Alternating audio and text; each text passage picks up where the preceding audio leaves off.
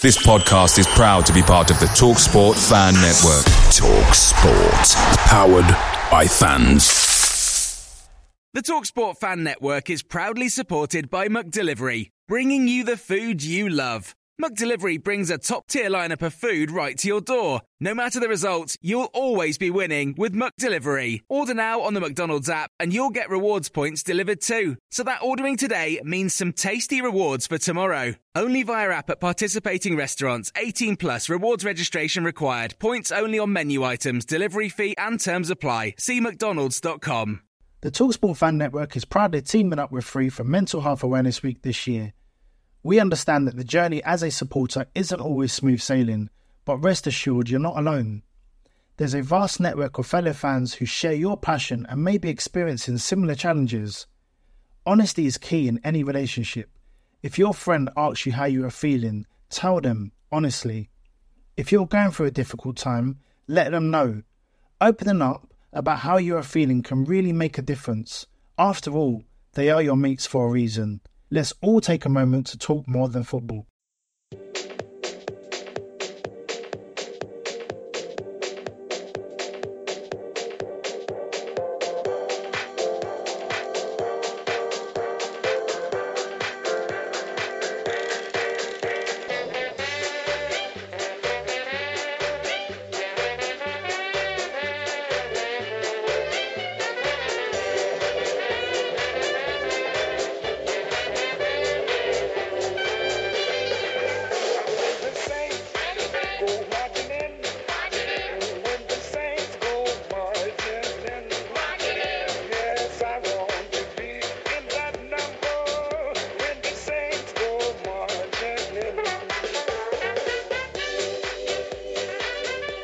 Welcome to the latest episode of Total Saints Podcast. This is the dedicated Southampton podcast that goes to the heart of all things Saints FC. I'm delighted to say that after another brief international break, Steve, Adam, and myself are back and ready to go for another set of Premier League fixtures before the next friggin' international break in November. I say that, but as we've discussed before, the way Saints have been performing this season, the international breaks have been somewhat of a blessing in disguise. Steve, we spoke about it in the last podcast, but an enjoyable break for you, obviously heading over to Seville to watch England. Yeah, I mean that was, I mean that first half was just absolutely extraordinary. Um, I mean it was just an absolutely perfect sort of world class demonstration of counter attacking football, um, which I don't think I don't think anybody has probably ever seen from an England team before. It was weird because Spain was still probably the better side, I thought.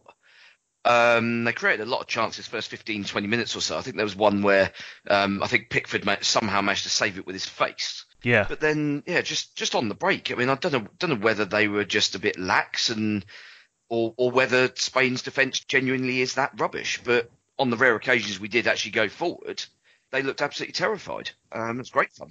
And a significant result for Gareth Southgate as well, Steve, having just signed a long-term extension. Yeah, definitely. I mean, I think there's there there was always an underlying sort of feeling after the World Cup that yeah okay we we're obviously getting to the semi final you can't argue with with that achievement but who have we had to beat in order to get there Yeah. um, and the three games we played against um, against good opposition we lost them all I mean, obviously, the Belgium games in the group stage was a reserve game.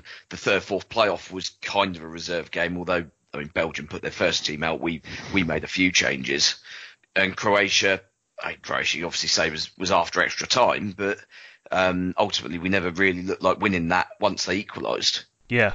Um, but yeah, I mean, getting getting a win against against Spain in Spain, particularly, I think I think that was their first first competitive home defeat um, in 15 years, and the first time ever they've conceded three at home in a competitive game. Wow. So yeah, fair play to Southgate. You got the tactics absolutely spot on. I mean, ultimately, you still got to go out there and execute it, and the whole team were good. I mean, I, I can't can't think of anybody who had a who had a bad game. I mean, even even Eric Dier was good. and Adam, a little bit more glamorous for you. I didn't want to let on in the last podcast because I didn't want anything to happen to your house, but you've been out in Hawaii for a couple of weeks, so tell us about that. Yeah, well, I was there to watch the Ironman World Championships, which take place every year uh, on the Big Island of Hawaii. Uh, my my other half are qualified. It's a qualification only race. Um, and so went out there to to race the world champ. So I went out as uh, chief cheerleader, um, bike carrier, and, and whatever else, and uh, and also just to to watch it and enjoy the spectacle. Of, you know, as some of the listeners to the pod know, I love uh, Ironman. I do it myself as well, and it's um, yeah, it's like the, the sort of biggest biggest day in the sport really. So it was pretty pretty special to be out there and kind of see all the iconic stars of the sport and the iconic venue that, that is Kona in, in all its glory. Uh, so it was really good. I really enjoyed it. I had a great time. You mentioned the word cheerleader there, Adam. I've got this really disturbing picture in my mind now of um, you wearing a, a, grass skirt and a coconut bra. Some may not find it disturbing, but uh, tell me that wasn't the case. Well, I mean, I think secretly you probably quite like that image. Yeah, I've given it away there, haven't I? Well, it's a good job it's a, it's recorded this and it's not uh, it's not filmed. Yeah, very much so. I think we should move on quite quickly, shouldn't we? But uh, there we go. On this week's podcast, we'll discuss the Bournemouth away fixture. We'll also look ahead to Newcastle, who are up next at St Mary's, and we'll also reflect on the recent fan survey that Saints undertook last week, with uh, hot topics including season ticket plus potential for safe standing and fan zone areas. This is the level-headed and we hope constructive Total Saints podcast. It's episode 48 and we're sponsored by happyhottubs.co.uk. HappyHotTubs.co.uk. At Happy Hot Tubs, we specialise in hot tubs. It's all we've done for 35 years. So if you're thinking about a hot tub and want to speak to someone, then we're the place for honest, clear, and friendly advice. Plus, right now we have 0% available on our hot tubs, meaning you can spread the cost in easy payments. You deserve happy. Come and get it at Happy Hot Tubs. Conditions apply. Visit happyhottubs.co.uk. Happyhottubs.co.uk. 0% excludes free throw range. Saints made the 30 odd mile trip down to the Vitality Stadium this weekend to play in the It's Not a Derby Derby versus Bournemouth, two years to the day since playing Inter at the San Siro. The game ended nil nil with chances fairly few and far between. All in all, Adam, a point Saints fans, myself included, probably would have taken before a ball was kicked. Yeah, plenty of positives as well. I felt uh, out of the game. Um, obviously, the one the one major negative to start with is the fact that it was a it was a game that Saints should have won and they didn't and that obviously is um, is fairly disappointing uh, when wins are so been so hard to come by. Um, they had some pretty glorious opportunities, and Bournemouth were their usual selves against Saints, which is absolutely useless. I mean, it is. Um, I find it intriguing that the whole Bournemouth thing because I, I, don't really ever get to watch Bournemouth other than the two times they play Saints. Yeah. And I hear obviously a lot because a lot of the journalists um, on the south coast maybe cover both clubs um, sort of nationally and things like that. And so I hear an awful lot about how great Bournemouth are and the way they play. And yet, pretty much every time I've seen them, which is obviously only when they've played Saints, they've been absolutely awful. So I don't really know what that's about. I, I had a quick look actually. Uh, since since the turn of the millennium, two teams played each other ten times, and Bournemouth only won once. Which, given the kind of respective you know, league form and the fact that uh, they've sort of always been in the same division in those seasons when they played, etc., is slightly surprising. But you know, credit Saints. Uh, they were defensively very solid. I think there were plenty of uh, raised eyebrows, as Mark Hughes correctly said uh, in his um, post-match interview when he named uh, Stephens and, and Hoyte as the centre half pairing for, for this week. But actually, it really worked. They, they were very solid defensively, and the, really the only thing missing for me from the performance was just the winning goal. Yeah. Uh, and other than that, I thought, well, at least there's there's some positives there, and there's something to take forward. And from Hughes's point of view as well, we've began to wonder whether it's just a case of keep on selecting uh, different combinations, different formations. Uh, until eventually maybe something happened to stick with. Well, I think he got something this time, and he got something to stick with, and so that gives them a, a good base, a bit more consistency to head into obviously a huge match against Newcastle now. Steve, you were there in the away end as well. We were just talking uh, before we started recording the podcast, and you uh, said Bournemouth were pretty championship esque in their approach to the game, weren't fantastic. So, did you think a draw was a fair result, or do you think Saints should have won based on the chances we had? Yeah, no, I, th- I think um, I think we should have won it. Yeah, um, we had enough enough pressure through most of the game, really. And Begovic is the only is the only one of the two keepers who's who's had a single save to make. I think Bournemouth's only shot on target was a header from from Ake from a corner that literally looped straight into McCarthy's hands. Whereas Begovic has had two or three saves. I mean, a couple from distance from Højbjerg, uh, one from from a tight angle from Long, and then obviously the little there was that little scramble from um, Armstrong. Armstrong. which um, I mean I, I, saw saw one of those um, uh, XG maps after the game, and obviously because Armstrong swung at thin air, it doesn't even count as a chance. and yeah, it's just just frustrating that towards the end of the game we came on really strong and got ourselves actually got ourselves into really good positions, created the chances that we've been sort of crying out for for for so long, and yet you get into that situation, and then you fluff your lines. And I mean, there's obviously a little bit of rustiness there when it's Armstrong, who's not really played very much this season, and Gabbiadini, who's not really played very much this season. Um, you fancy if either of those chances falls to Ings, for example, they'd probably go in. But I mean, there was it was weird. There was a lot of dissent in the away section when Hughes made that double sub and and replaced both Ings and Austin. But neither of them had really shown an awful lot. They'd they'd huffed and puffed a little bit, and but neither of them had, had got into positions and looked like they were likely to score. So I thought, fair enough, give Long and Gabbiadini an opportunity, see see what they do. And obviously, Long won that uh, won that knockdown for Armstrong's chance, and then obviously Gabbiadini goes up for that header in the last minute. So all three subs made an impact. And I mean, if any of those chances goes in, then you say, well, it's an absolute masterstroke substitution there. Adam, just before I ask Steve about Stephens and Hoyt and the centre back partnership, we've spoken quite a lot on the podcast the last 12, 18 months about maybe negative substitutions and sort of um, defensive substitutions by the likes of Pellegrino and even Hughes to a certain extent. So the changes he made, the three substitutes, did seem quite positive and seemed to bring a bit more of a tempo to, to Saints' game in that last 20 minutes. Yeah, I totally agree with Steve as well. I mean, and you said it afterwards. Uh, he said, in his opinion, Austin and Ings were basically out on their feet after 70 yeah. minutes and they, they couldn't really move. So they kind of given a lot, but not much was doing for them. So you take them off and you chuck on two players from your bench, and that's what you do. And the momentum was with Saints. And I, I thought, yeah, I've written in my verdict piece actually, you know, for all the stick Hughes has got in, in the last couple of weeks and, and for the negativity, supposed negativity, uh, and lack of, you know, competing with Chelsea or lack of ambition or whatever, actually, he went very, very positive for, for Bournemouth. He went back to 4-4-2. He had two strikers on the pitch. His substitutions were positive as well. Yeah, I, I think that sounded out an important message to the squad as well. It's a division, um, as I've said before, where outside of the top six, I think that clubs tend to get into this mindset that it's more important not to lose than it is to try and win. Yeah. Um, and Saints are desperate for wins. They need wins, and Hughes knows that, and they can't afford to get sucked into that kind of mindset at this point in time. And I think he deserves some credit for, for this, for actually being uh, positive and, and making good choices and, and good changes. It's just such a shame that it just seems the Southampton way of the last sort of what two and a half years is you can either score goals or you can be defensively sound, but you can't do both. it seems we have, we permanently seem to have one or being one state or the other. Hopefully, though, the, the, the chances are there, so maybe maybe we might just get both soon. So at centre back then, Steve, Mark Hughes decided to make the fifth centre back um, pairing change that he's made in nine games by bringing Jack Stephens and Wesley Hoyt back together. First time they'd played together since the Everton game, second game of the season. What was your initial reaction to the team selection? Then how did you feel that those two played? Well, when I saw the lineup, my first inst- my first reaction was, "What the bloody hell is this?" But then, by the end of it, I mean, Stephens and Stephens and Hoyte were largely untroubled. I mean, there was there was a little bit of panic in the first couple of minutes. They bit of a sort of goalmouth scramble, but once we saw that through, um, Bournemouth didn't really throw anything at us.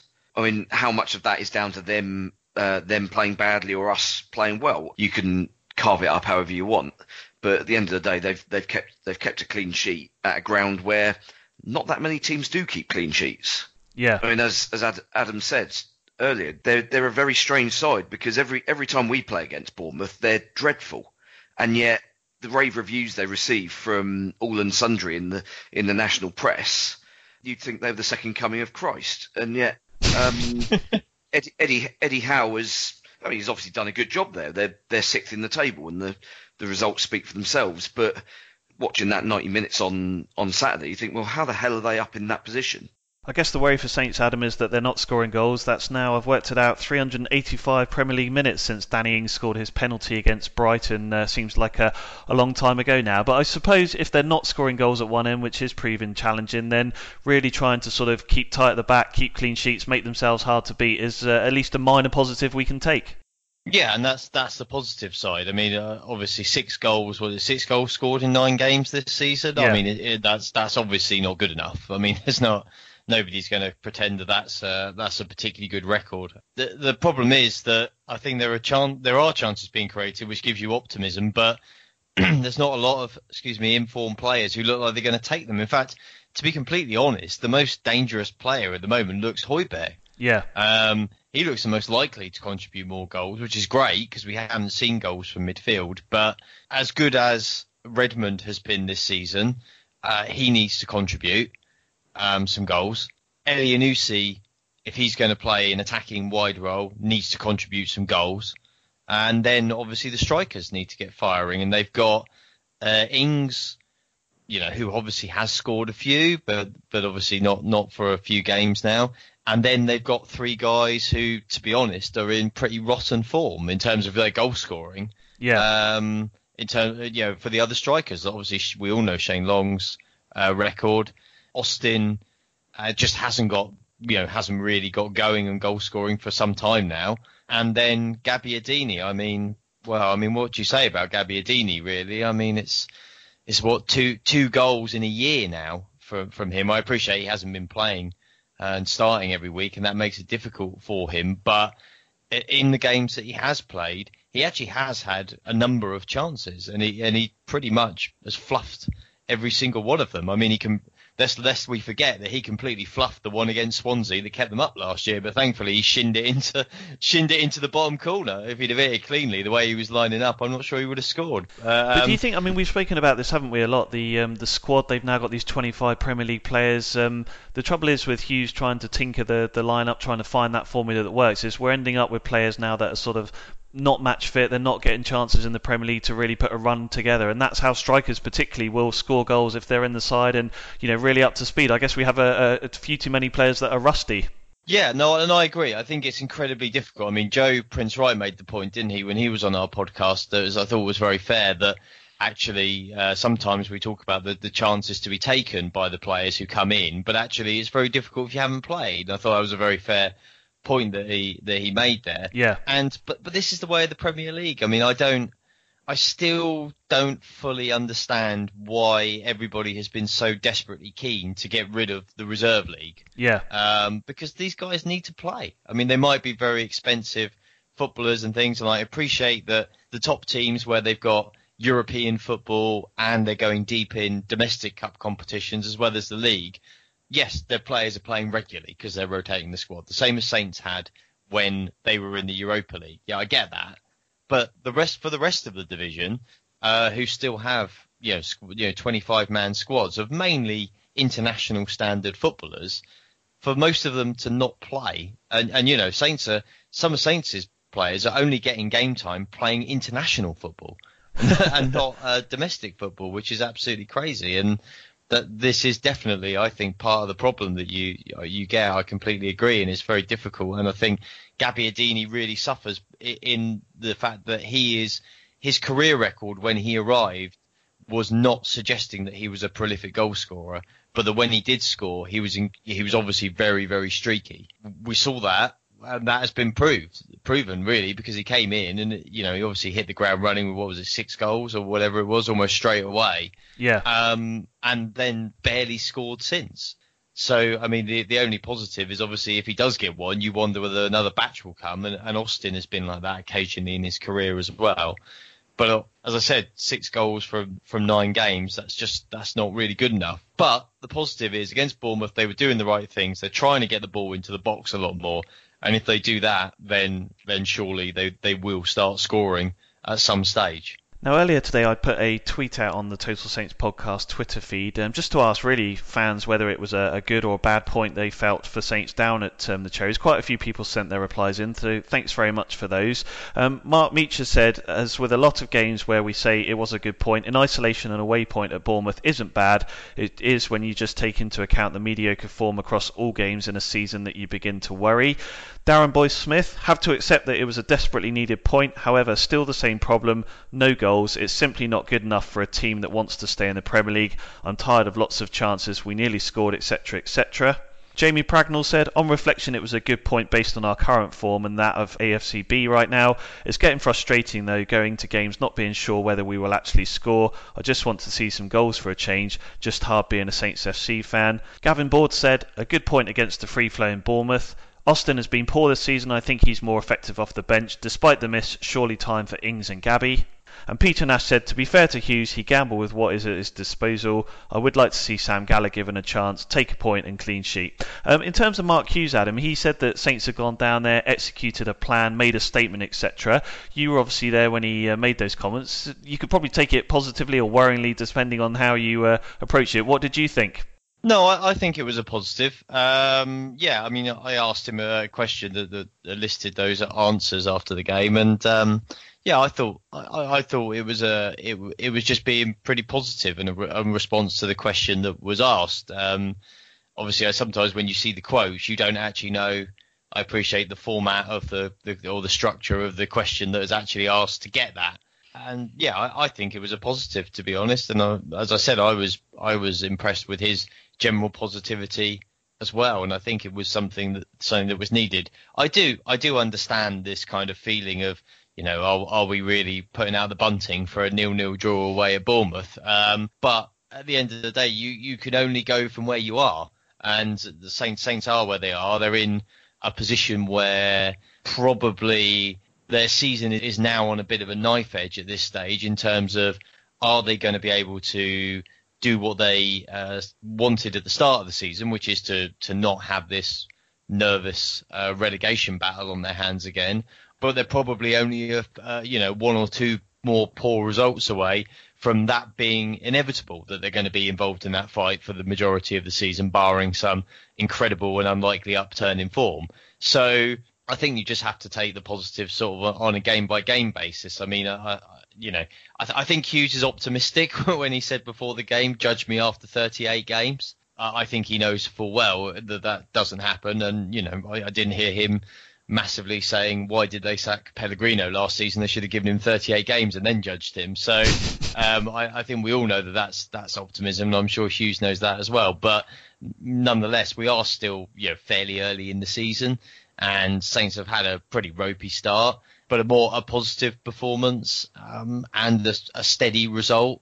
Yeah, I, I, agree with what one of the one of the comments says. Really, now the the point is that they now have to back that out by beating Newcastle because the point of Bournemouth doesn't look great when you should have won if you then don't beat Newcastle. But if you've got that point and then you beat Newcastle and you go, okay, in this international since that international break, we've got a solid away point, then we got a home win at last okay, things are feeling a bit better. So I, I think it was fair enough what he said, for me anyway. Just finally on the Bournemouth game then, we know social media is one of the big things in football this day and age, and uh, there's a lot of footballers that just get told what to tweet or put graphics on there and kind of boring, dull stuff. Charlie Austin's one of those players who's maybe a little bit more independent in the way he goes about it. We know he uh, sort of tends to tweet a little bit more from the heart. He put a tweet out after the game last night and uh, said, um, Good point today, tough place to go. We move on now. Big game against Newcastle. Come on, Saints fans, we need you to get behind us. Let's leave the negativity behind and move forward as one. Um, I guess you can take that both ways, Steve, in terms of positive, you know, yep, driving everyone forward. Come on, we need to get collective momentum momentum in the right direction here. But likewise, you could sort of think, well, hold on a minute, you're someone who's paid a lot of money,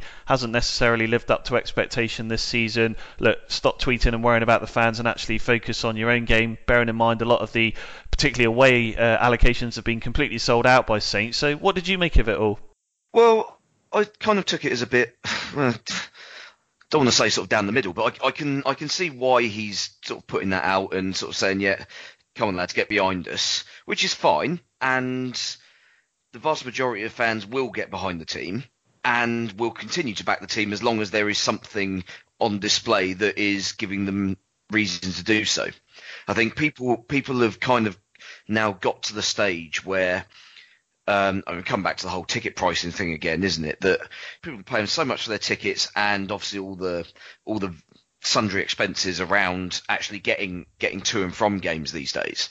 That they kind of feel almost an entitlement that the players are going to go out there and perform every week. Now, obviously, we know that's that's unrealistic because just like you and I, we have rubbish days at work every now and then. Yeah. Um, the problem is that this group of players seem to have had more rubbish days than good ones in the last two years. So I think I think Charlie's in a position where he's one of the more popular members of the team in the eyes of the fan base. Yeah. Um, for whatever reason. And as a result, I think he's probably on a slightly stronger grounding to come out with something like that. So maybe it might have the desired effect from the perspective of sort of getting constant sort of uh, support right from the first whistle on Saturday. Um, who knows? But I mean, I, I, thought the I thought the support down at Bournemouth was fine. There wasn't really any negativity as such. I don't think, other than there was a, there was a, as I said, there was a bit of dissent when um, when the double substitution came. But I mean, that was like it was like for like, and the only the only issue was that Ings was taken off. Um, I don't think anybody was remotely bothered about Austin being being hooked. So I was quite surprised he lasted as long as he did because he took a took a big whack to the head at one point and um, sort of about ten minutes into the second half had to had to change his shirt because he was still bleeding out the back of his head, I think. Um, so I was quite surprised he stayed on as long as he did. As is often the case when the ball's not in the box very much, he didn't really offer an awful lot. Look, I don't want to make a mountain out of a molehill, but just before I come to you, Adam, a few other tweets that we had about that Charlie Austin tweet then. Um, Dave Robinson said, Austin does have a point to some extent. It surely does affect the players if they are being booed. Atmosphere at St Mary's has been very poor for at least a couple of years. What I'd say to that, though, give us something to shout about. It's been poor for so long. Dan Vaughan said he's right about the fans. At home, the atmosphere has gotten steadily worse since we were promoted back to the Premier League. Scott Hamilton said Austin couldn't be more right. Our fans are embarrassing right now. Get behind the players and the club. Lee Webb said ridiculous statement. He should do it on the pitch. And Caroline Emerson said Austin's tweet shows that the players know how we feel at games and on social media they are not stupid. Adam, as I say, don't want to make a mountain out of a molehill, but what's your view on this uh, social media and footballers these days? I don't mind people having an opinion personally. Uh, I, I welcome it. I think it's better. I don't like this sanitized version that we get of football and footballers these days too much. I think it's nice to see some personality. Now, I sometimes get asked, "Oh, do you, know, do you think the the fans are are behind the team enough?" And I I thought long ago, I don't feel like it's anybody's place to tell the fans what they should or shouldn't be doing because at the end of the day, they're paying a fortune to go and uh, watch the club, and therefore they're entitled to say or do whatever they want. I, I, don't agree with this. Just because you support the team, that you should slavishly toe the party line and, and you know be happy clappy and cheering and when things are going really badly in what other business or industry or other part of your life would you think that was a, the appropriate way to live and so i don't necessarily think that's the case there. And so I do wonder whether it's the most sensible or well thought out thing to say. But I also, like I said, I don't have a problem with Charlie Austin saying that if that's if that's what he feels, um, because you know it's nice to hear direct from footballers. I I despise the the tweets with the artwork and the you know the the photos. I think it's utterly pathetic and fairly shameless eh, for most of them because they're either um, it's either an ego driven thing or it's obviously a commercial related thing and they obviously don't have any uh, not doing their own accounts as it were. Uh, somebody else is doing it for them and you tend to think well come on you're probably doing well enough as it is without all this nonsense. And um, so i think it's quite nice to see a player at least are prepared to put their head above the parapet and, and say what they think, even if I'm not sure that I actually agree with it, because I, well, I don't really agree with it, but but I don't I don't begrudge him having his say at all. He's more than welcome to it, I think. Just finally on the Bournemouth game, then a couple more tweets. Rob Barber said it would be a good point if we can beat Newcastle, though an opportunity missed to get three. We missed some great chances which you have to take at this level. Alex Hebbs said should be beating teams like Bournemouth. Very frustrating lack of goals and pressing. Luke Stevens said, on current form of both teams, it's a good point, but as said by many fans, celebrating a point at Bournemouth is a clear statement of our decline the last 24 months. Austin's right, we should stick together, but fans, players, relationships is a two way thing, they need to earn our support.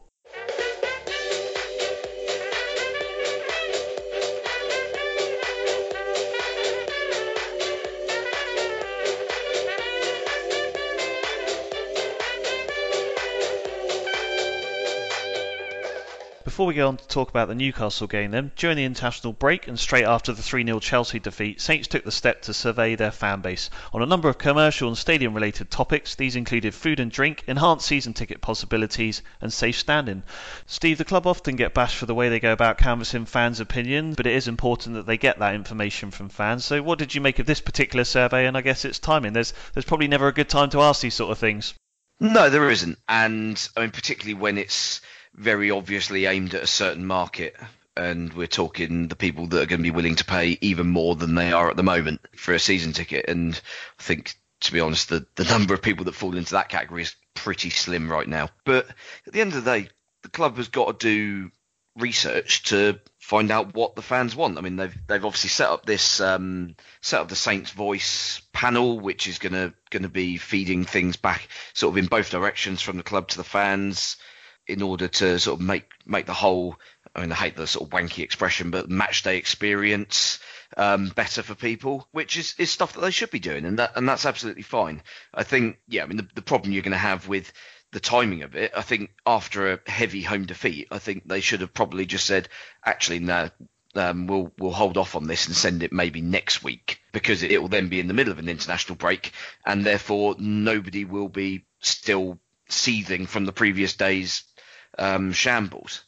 I think that what they'll probably end up have got from the um, from the results of this survey is a slightly lopsided view because I think everybody will have been so annoyed that they'll have received it um, they'll have either had people that literally just deleted the email as soon as it came into came into their inbox, or you'd have had people who actually go on to the survey and kind of more specifically answered in an angry fashion. Um, so you then you then get completely skewed results. The club then has absolutely no idea. Yeah, I certainly saw a screenshot of someone saying that uh, Sammy Saint should have his drum taken away from him. Oh, I'm I'm all in favour of that. To be fair. well, it doesn't sound like you're the only one. But uh, Adam, look, I know you were out the country. Um, look, I mean, sending it out the day after a 3-0 defeat to Chelsea maybe wasn't the, the wisest thing in the world. I think fans were naturally frustrated. It is important, as I say, the club get this information. But can you understand maybe why it hasn't gone down particularly well? Yeah, timing's everything, isn't it? and uh, that's a pretty bad timing, to be honest. I think that the the wider point is that, uh, and I've made it um, before, so I don't want to harp on about it too much, but is that this kind of feeling that the club has sort of lost touch with being a football club, as it were, and is more of a business, is is kind of underlined by sending out a survey like that at this particular time. Nothing wrong with sending the survey out, and you you know you have to do it at some stage. And if this is going to be a long, you know, difficult season, then it's never going to get any easier, I suppose. But nonetheless, I think when you have people with a football kind of background making the decisions as to when these things get sent out, they don't get sent out. And when you have people who don't really understand what it is about football, and they could be they could transferably be working in any business, then they don't really see how it is an insensitive time to send it out because it's just you know it's customer relations, it's customer you know feedback, etc. And I think that that ultimately is probably the issue of of what has taken place. Really, I mean, it's not it's nothing desperately bad or, or terrible, is it? But um, I do think probably the the timing was a little a little bit. I think insensitive is probably the best word for it, and, and could have been done a little more uh, tactfully, shall we say? I suppose one of the positives that we should take out of it is that they were looking to ask fans about safe standing. We did an episode last season, episode 34, where we discussed safe standing with John from the Saints FC podcast and also councillor Andrew Pope. Um, it's something that's been making some noise in and around football. The government is starting to look at it a little bit more seriously. Um, I guess safe standing, Steve, interested to get your view on it in terms of whether you think it could improve the atmosphere at St Mary's or not. Oh yeah, I'm I'm I'm all in favour of it. I'm not convinced it's it's the um, the sort of golden ticket to recovering the lost the lost atmosphere and um, the sort of reverse gentrification of football, if you like. That people seem to think it'll be the the sort of magic answer to this, which it just clearly won't, because all that will happen is the safe standing areas will be the uh, the most sought after areas of the ground, and as a result, they'll be um, they'll be priced accordingly. Yeah, um, so I think this this idea that if you bring some form of terracing back to the Premier League football, that a the atmosphere is going to automatically improve, and b the ticket prices are going to suddenly drop for people. I think um, I think people are um, living in cloud cuckoo land. The atmosphere thing is I think it's just a complete red herring because I mean, let's face it, the whole of the northern, and you would think that it would be the northern stand where safe standing would be introduced. The whole of the northern stands anyway, so you might as well just have a slight amendment on the safety regulations. I mean, at the end of the day, if they if they decide that safe standing is the way to go, then yeah, fine. But as I say, I don't think it's the golden ticket for for any of football's ills, really. I can't help feeling, Steve, that goals and wins might actually change the atmosphere a little bit. Yeah, I think I think that's that's usually a safer bet.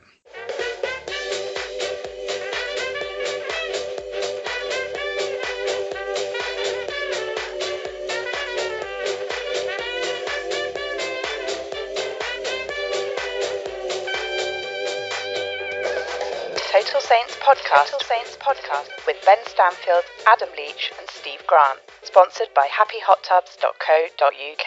Next up for Saints and Newcastle United, a team and fan base suffering similar turmoil as ourselves at the moment. Adam, I've done my research for the podcast. Saints have more Premier League wins against Newcastle than any other side they've ever played in the history of the Premier League, 15 to date. I'm assuming that therefore they're the perfect opposition for us based on our current predicament. They have to be. They have to be the perfect opposition. They've got a great record against Newcastle, and Newcastle bottom of the table. I mean, what's what's not to like about that matchup from a Saints point of view? Um, however, what could possibly go Um, wrong? Yeah, exactly. And it's at St Mary's, which makes you more nervous than if it was at St James's, to be honest. So, yeah, I mean, if, they can't, if they really, honestly, if they don't win this one, then you begin to think, are they ever going to win at St Mary's again? Because this is this is a winnable game. But that said, the only the only flip side to that is it's hard to work out which team goes into it under more pressure. I, I think Southampton really, because obviously Newcastle are away from home, even though they've had a poor start and they need to try and get something going. Um, but obviously Saints, they know um, that this is a huge game. I mean, I've written a piece for for this week saying uh, it's, we're not at the stage of the season where it's do or die. Obviously, long way from that. Oh, you've ruined my next question. I was going to ask you whether it was must win. Well, obviously not, but um, not after nine games. Uh, well, not ever, in fact. Uh, but it's not it's not do or die, but it, it it's it's potentially, as I mentioned earlier, season defining. In that, if you don't win this, then the the downward momentum that brings, the lack of belief and confidence, especially playing at home, um, as well as the lack of points going to Man City the following weekend, um, kind of potentially condemns you to a relegation fight. If you win, then you have a chance of doing enough to not be looking over your shoulder the entire season and to have a, a little bit of a you know feeling that you might well be able to move through the table a little bit. So it's a it's a it's a huge game.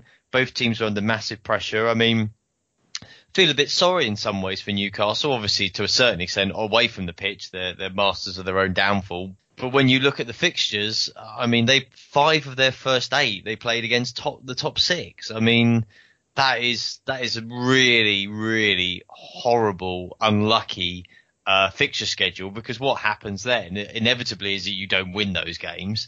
And uh, you then get this uh, down real downward momentum and all, all that early season enthusiasm is gone and sapped from you um, and through no real fault of your own because you just got a rotten set of fixtures you weren't going to win. And then when you come out of that yes they're in a position now where they've you, you look at their fixture list for the rest of the season and given they've got five of those games out of the way already um, their you know their fixture list for the remainder of the season obviously looks considerably better but you're now under huge pressure because you're bottom of the table and you're used to losing every week so it's a it's a difficult situation for them, and I, I fancy that they will just feel that something needs to happen for them. They were obviously under massive pressure to get something at home to Brighton. They kind of seem to buckle under that pressure. They might well feel that kind of coming away from home and playing another team, especially from their point of view, they'll look at it at the other end and say, well, this is a team who can't win at home. That might be the chance for them, they will see, to get something going in their own season as well. So two teams very much uh, under pressure, and probably who deals with that pressure the best will will come out on top, I suspect. Steve, it looks like another season where Adam's going to decline to uh, commit to a must-win game. But uh, looking at it from the other side of the panel, do you think it's a game that really is must-win? Yeah, if we don't win it, then who else are we going to beat at home? Um, I mean, you're literally looking at a side that has got two points. I mean, using the old Harry Redknappism here, the two points from nine games. At the moment, there is no team worse than them in the league statistically. Um, I mean, yeah, obviously there's the ca- there's a slight caveat of the of the fixture list, but they've played four games against teams around them and only got two points from those as well. So they're they're struggling. Um, I mean, Newcastle are are essentially a Championship team with a Champions League manager, um, mm. and their their recruitment has basically hindered them rather than improved their lot since they came back up. And I mean, Benitez did a great job last season to keep them. I mean, they were nowhere near it in being in any sort of danger, were they? No. Um, but they, but I think it's all it's all kind of catching up on them a little bit. And I mean, you can't you can't do more than a season with a with a substandard squad. And Huddersfield are finding out um, very similar this season as well. So at the end of the day, if we cannot beat this Newcastle team, then we we absolutely deserve to be in in the conversation for um, for the bottom three. And I was just going to ask about Rafa Benitez, uh, Steve. He's someone that um, you know I've always felt is a very good manager. He's quite often unassuming in the, the way he approaches games. Doesn't seem to get too carried away. But um, bearing in mind everything that's going on with Mike Ashley and potential takeovers and struggling to get signings in the door, do you think he's um, delivered above and beyond what Newcastle fans might have expected, or certainly the board may have expected? Because I guess many other managers may well have walked away from a similar situation before now.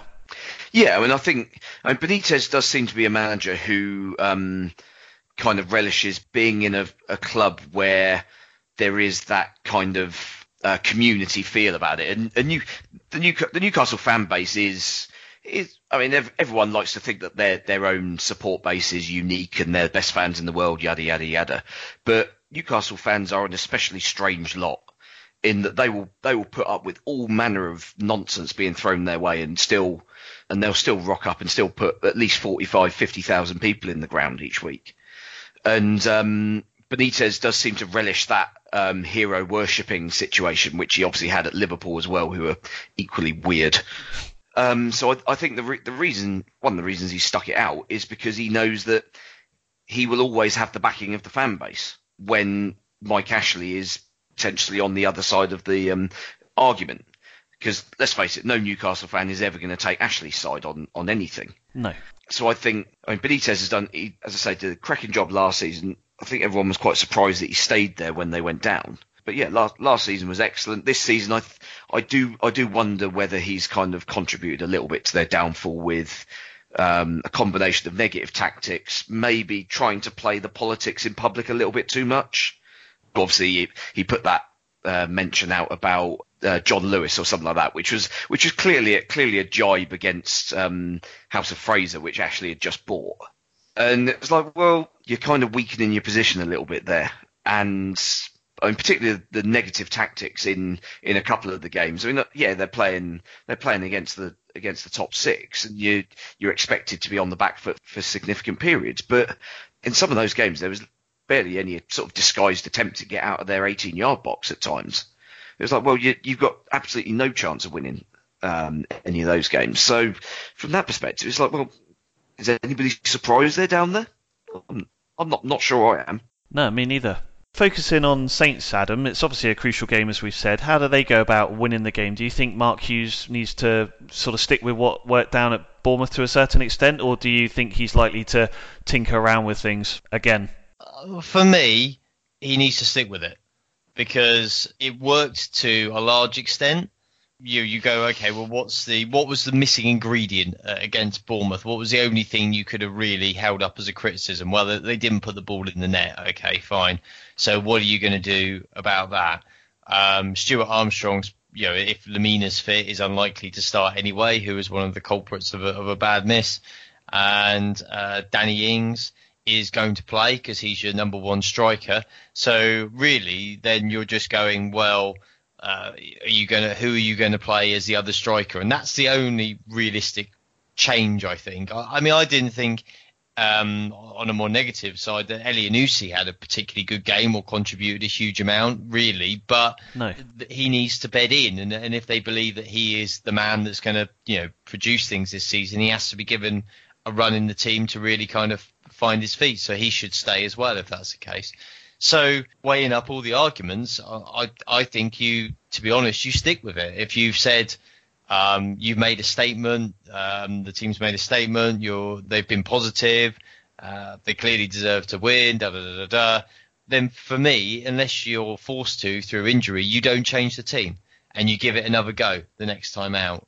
And I sincerely hope he does that. I think it would be potentially be an error to, to try and get too clever or too cute with it. And I, I think Hughes is um, is too experienced and too smart to fall into that trap. To be honest, I think he's been desperately searching for something, anything that might work.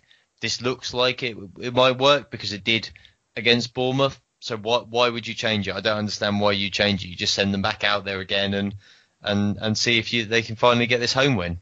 Just before we go on to do our ill-fated predictions, then Adam, I always call them ill-fated because they tend to turn out like that. Um, Newcastle, Manchester City, Watford in the Premier League before the next international break. Uh, obviously, sandwiched in the middle of that is a trip up to see Big Bad Claude, which I'm sure you're looking forward to. But if we write City off, assuming that they're not going to get anything from that, how important is it that they, they get sort of at least four, maybe six points from the Newcastle and Watford home games? Uh, I think probably for, they need to win the next two. Uh, well, the next two home games. Sorry, not Man City. Um, I, I, think they do in terms of just uh, as I sort of said before, setting the tone for the rest of the season, really. Because if you if you don't, then it's just this perpetual, as we've spoken about many times, sort of Groundhog Day situation where you kind of get to the brink and just pull themselves back and go back to the brink again and just pull themselves back. And and you know you do that enough times and eventually you don't pull yourself back. So i think that they they really need to to do that. And particularly as the two uh, the Newcastle and Watford game obviously are at home, yeah, and the home form has been so. What, what, trying to think of the word to describe it, and I think it just just abysmal. I can't really think of a you know one win in 15 or whatever it is now, and and we're approaching that period very, very soon where if the win doesn't come, then they'll have gone a full year with one win at home, which is, uh, you know, such a dreadful record. It's almost unreal. But, um, yeah, cheers for that, Bournemouth. yeah, yeah, exactly. Good old Bournemouth. Didn't I say last year on the podcast that the, yeah, thank you to Bournemouth because of course they, they not only did they roll over at St Mary's, but they then went and beat Swansea, Swansea the yeah. next game. So they, they really, despite how much they say they hate Saints, they basically kept them up last year at the end of the season, which was very generous of them. Uh, so yeah, I think it's I think it's important for them to get two wins. It's far too early in the season to be saying, well, if you don't, then that's it, and the, the, you know they've got no chance of staying up, blah blah blah, because clearly that's not the case. But I think in terms of actually, if you have any consideration that this season might be in any way positive for Saints and not just te- another terrible year, then you've got to win these two games really. So come on then, Adam. You're sounding positive. Let's go with your prediction. Yeah, absolutely. I'm I'm going to be positive. I am uh, going to go three 0 Well, you're quite clearly still jet lagged. What's your real prediction? I've been up since three thirty in the morning. It's been a very long day. Okay, three 0 it is then. Steve, you? Um, one 0 I think. One 0 fair enough. We'll take that. Yeah. Um, yeah, it's going to be a nervy afternoon, I suspect. Yeah, I think nervy is the right word, Steve. Um, Adam, you're not going to believe this. Uh, I have absolutely no confidence in this prediction, but I did notice earlier that I'd not predicted one Saints win this season in the uh, prediction league, so I thought I'd better change that. So I'm actually going to go for a 2 1 win to Saints. Can you believe it? Well, that is absolutely unbelievable. I knew you'd say uh, that. Because I normally sit here and play the I have my own little prediction league where I predict your predictions, and I, I, had I had this down as one all all the way. Yeah, I think I probably had that most of the day and folded at the last minute. I should probably have more confidence, shouldn't I? There we go. But uh, look, just finally on the tweets, both Andy Davis and Michel Matten agreed with Steve and myself that it is a must-win game. I think many Saints fans will.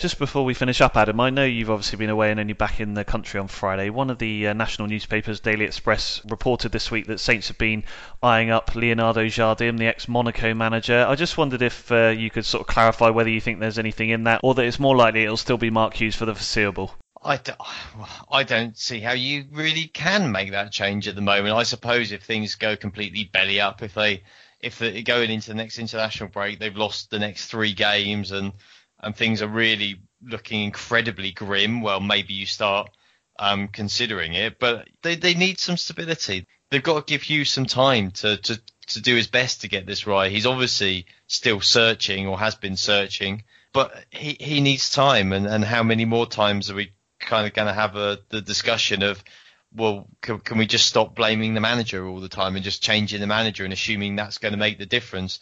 Whoever comes in, let's be completely blunt about this. I'm completely honest the squad they've got, the reason that they're struggling is because of the squad they've got, and it's not because of the manager that they've got. Now, you can say, yes, a different manager might do things a bit differently, and that would get better results. Another manager might do things differently, and it would get worse results. I appreciate that's still part of it, but I don't honestly foresee with what they've what they've got there and what they've accumulated through a few transfer windows of generally pretty poor business that they are uh, going to appoint somebody who is going to suddenly magically uh, turn this around. And so, therefore, if Hughes was the right man, what nine games ago, surely he's still the right man now. It's not. It's not as if they're bottom of the table with no points. Yes, it hasn't been the start that anybody wanted, but he, he's got to be given a bit of time. I, I just can't. I can't. If they change it, they're they're absolutely utterly crazy basically, I think you've you've just got to you've got to give him more time. No, you know, nine games is, is just not enough for anybody.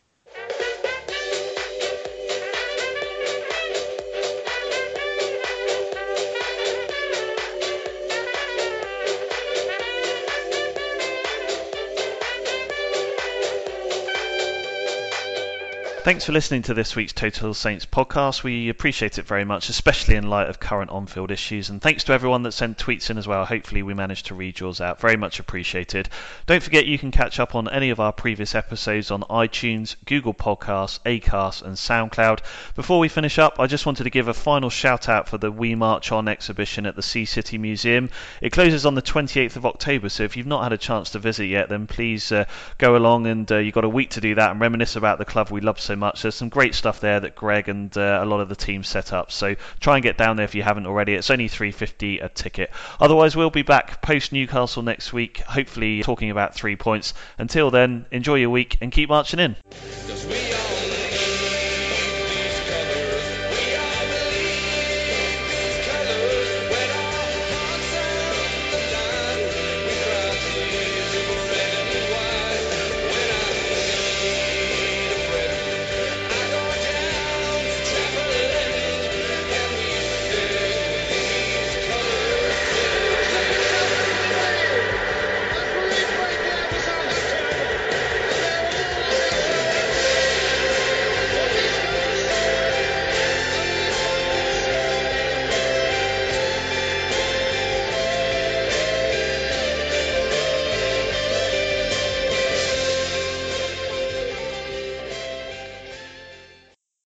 Talksport Fan Network is proudly teaming up with Free for Mental Health Awareness Week this year. As football fans, we often pride ourselves on knowing everything, from which substitution can turn the game around to the quickest route home to beat the crowds. However, when it comes to discussing feelings with our friends, we might not always feel as confident. That's why we're here to equip you with the right tools so you can reach out to those who can help. If your mates are struggling, let them know that the Samaritans are free to call on 116 123. That's 116 123. They are there to listen without judgment or pressure 24 7, 365 days of the year. Let's all take a moment to talk more than football. Away days are great, but there's nothing quite like playing at home. The same goes for McDonald's. Maximize your home ground advantage with McDelivery. Order now on the McDonald's app. At participating restaurants, 18 plus serving times, delivery fee, and terms apply. See McDonald's.com. This podcast is proud to be part of the TalkSport Fan Network. TalkSport, powered by fans.